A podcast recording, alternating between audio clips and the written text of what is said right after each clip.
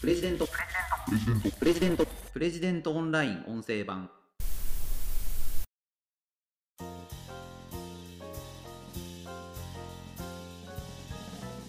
日本企業の部長の年収はタイよりも低い。こんな文言について皆さんどう思われますか？プレジデントオンライン編集長の星野貴彦です。この番組はプレジデントオンラインの配信記事の周辺情報や解説をお届けしています。今回紹介する記事は日本人の勤め先に期待しない割合は世界最悪。経産省がこれはやばいと顔面蒼白になった衝撃データという記事です。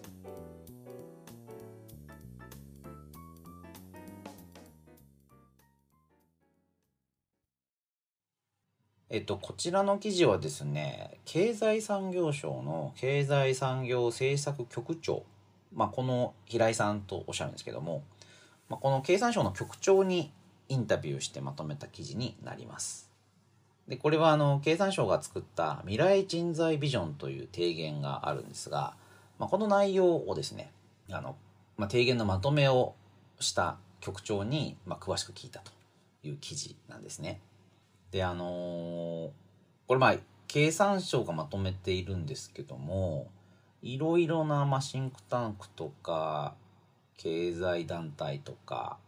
その国際機関とかそういうところの統計データをわーっといっぱい集めてきていやとにかく日本の、まあ、人材をめぐる状況というのがああやばいと。日本は人材において競争力を失いつつあると。いうことをまとめたものになります。あのちょっと順を追って紹介していきたいと思うんですけども。まずですね日本人の勤め先に期待しない割合。これが世界最悪なんだということなんですよね。勤め先に期待しない割合。まあこれどういうことかっていうと自分の企業にずっと勤めていたいですかということを聞いた時にあの日本っていうのは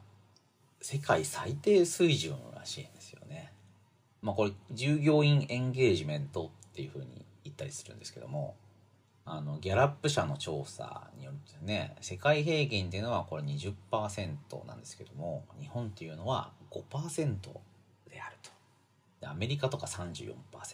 韓国でも12%と。でまた別の調査パーソルの調査で現在の勤務先で働き続けたい人の割合。でこれが日本は52%でやはり世界最低で転職したいと思っている人は25%独立や起業したいと思っているは16%でこれも世界最低なんですよね、まあ、つまり自分の勤め先に不満があってずっと働き続けたいとは思っていないが転職するつもりも起業するつもりもないと。あのちょっと繰り返しますけど自分の勤め先に不満がある。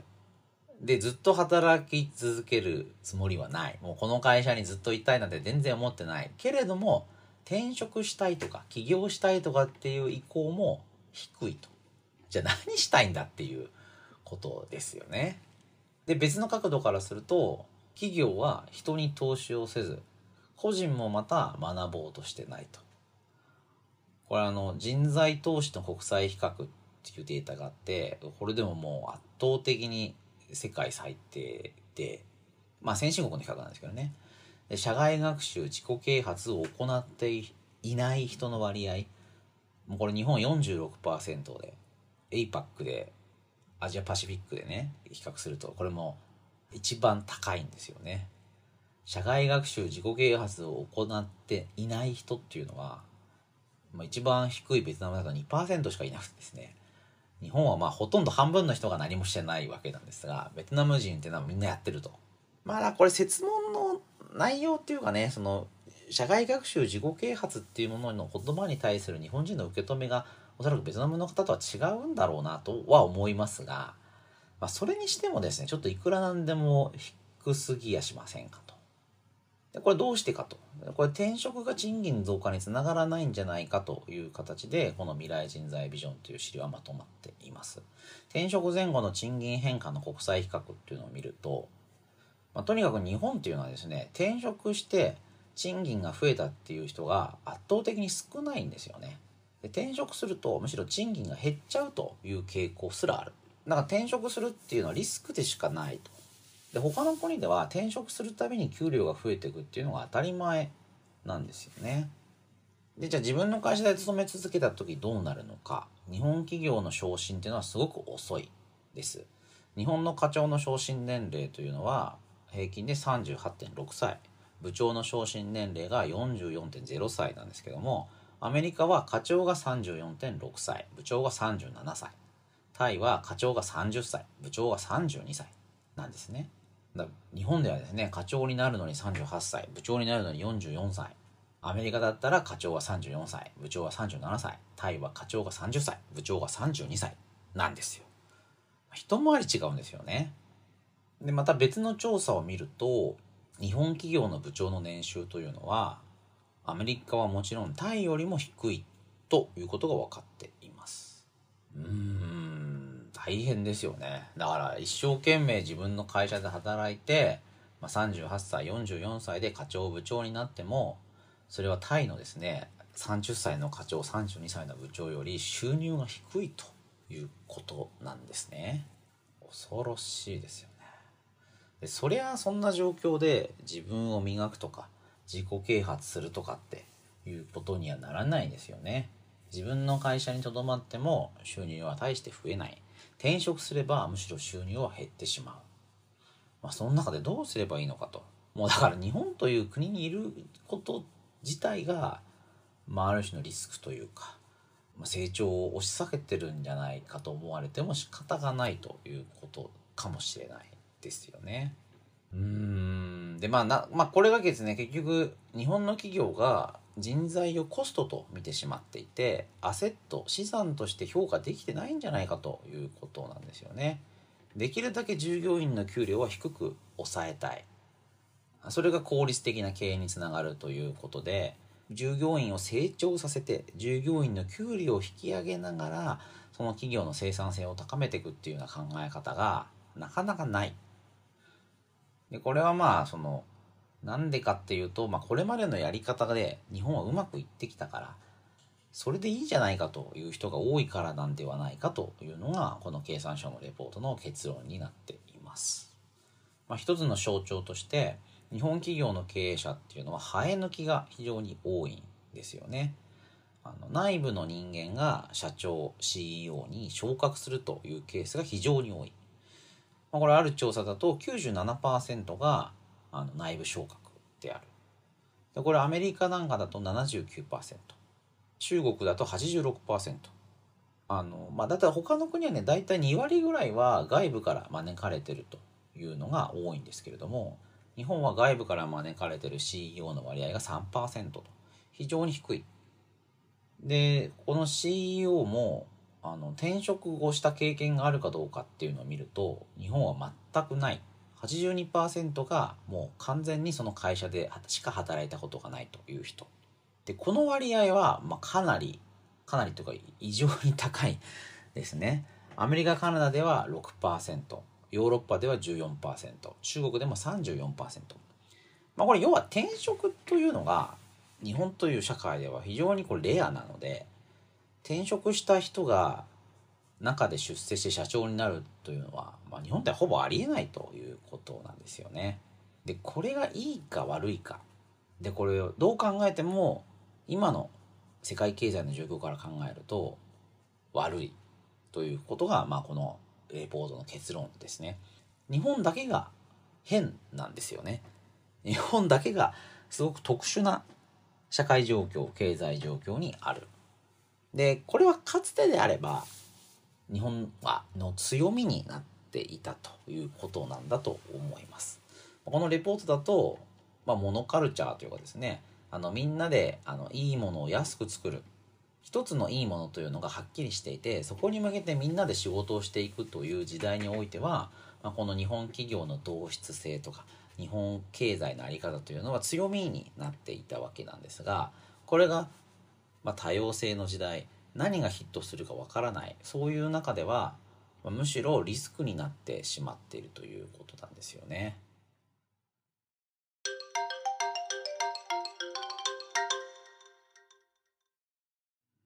ちちょっと記事の中読むとつまり日本が経済先進国だったのは過去の話でありこのままではむしろ後進国になりかねないということでしょうか。その通りです。日本はもはや経済規模では中国に1人当たりの購買力平価 GDP では韓国に抜かれ企業の給与の面では両国にかないません。どの側面から言ってもすでに先進国の座にはおらずアジア諸国のセンター位置から引きずり下ろされつつあります。この現実を直視していただくことが出発点です。今まで通り求められるものを安く大量に作っているだけでは2030年2050年に経済競争の土俵に立っていることはできません。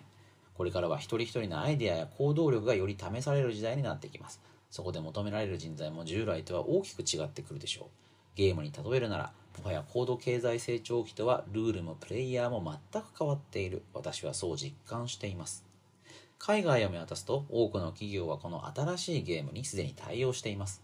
私が思うに日本は1980年から90年代の成功体験が強烈すぎてそれゆえそのやり方から抜け出せないのではないでしょうか。本来日本人は熱心に働くのが特徴でイノベータースピリッツや上昇志向も持ち合わせていました。もともとの国民性や能力から言えば海外企業に太刀打ちできないはずがありません。時間はかかっても新しいゲームに対応できるマインドを養っていくことは可能だと考えています。これは経済産業省の平井局長の考えになります。私もそう思いますね。まあねだから経済産業省がこういうレポートで指摘したとこでじゃあ日本企業が変わるのかとかですね。あの役所のレポートがじゃあこれ何の役に立つのか。あの日本企業はすでにできる範囲で対応してるっていう考え方もあろうかと思います。ただですねやっぱこう競争環境が、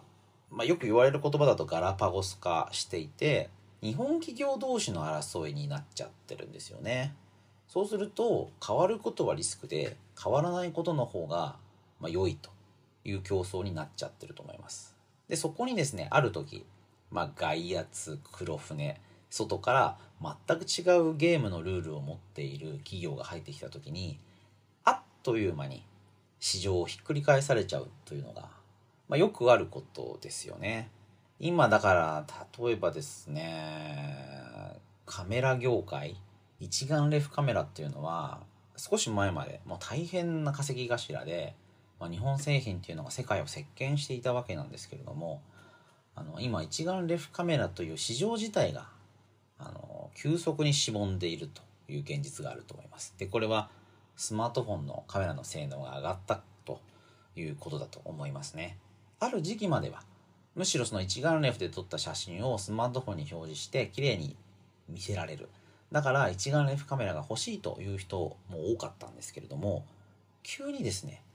いやもうあんな重いカメラ持ってたくないとあんな高いカメラを買うぐらいだったら高いスマートフォンでいい写真を撮ろう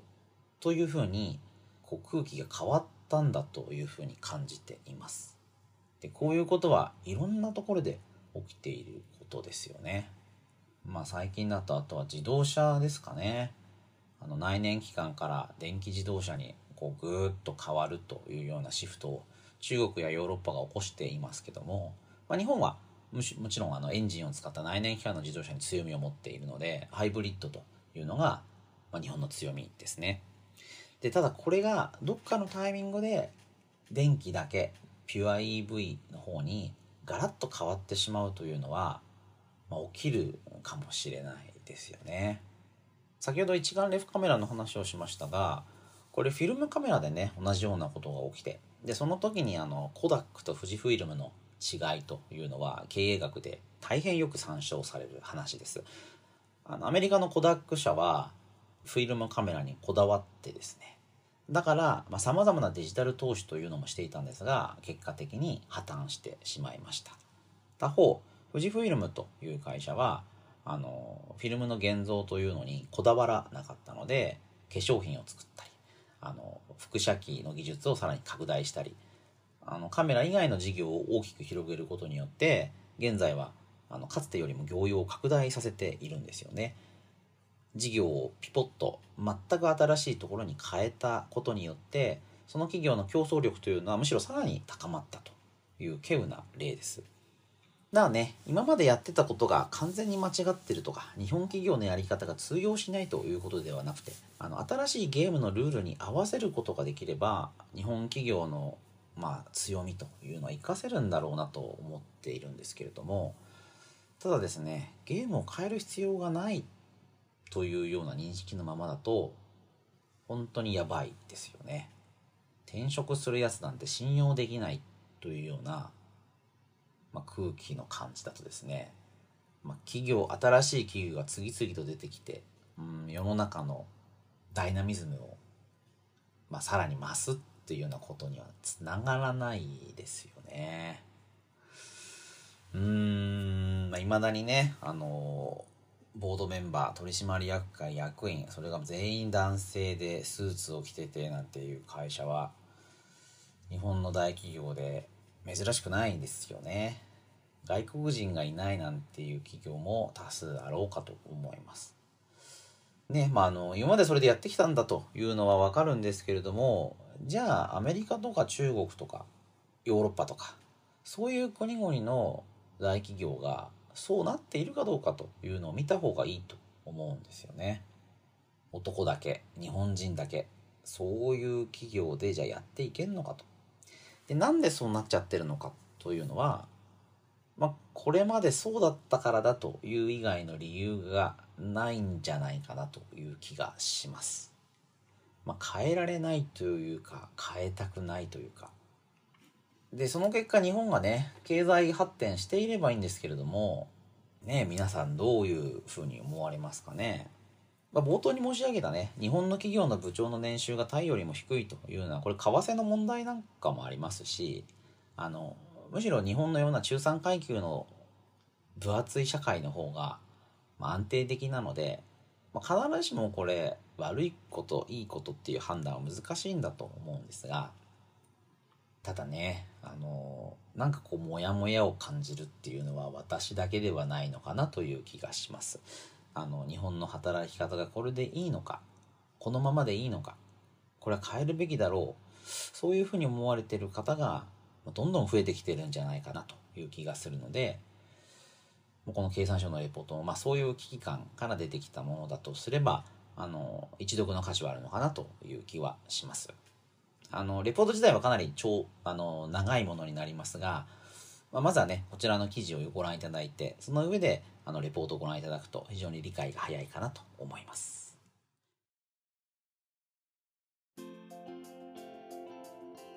ということで今回は日本人の勤め先に期待しない割合は世界最悪。経産省が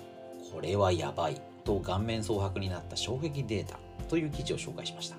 また次回お会いしましょう。プレジデントオンライン編集長の星野貴彦でした。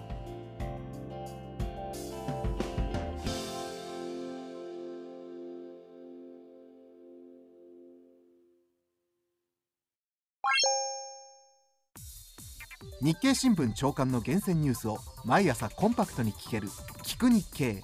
仕事や生活のハック術を編集部が語り下ろす。ライフハッカー日本版。タイニーハックエクスプレス。イノベーションを生み出すヒントが見つかる。浜松町イノベーションカルチャーカフェ。情報スキルキャリアアップ。今より一つ上のステージに行くビジネスニュースが聞き放題。audiobook.jp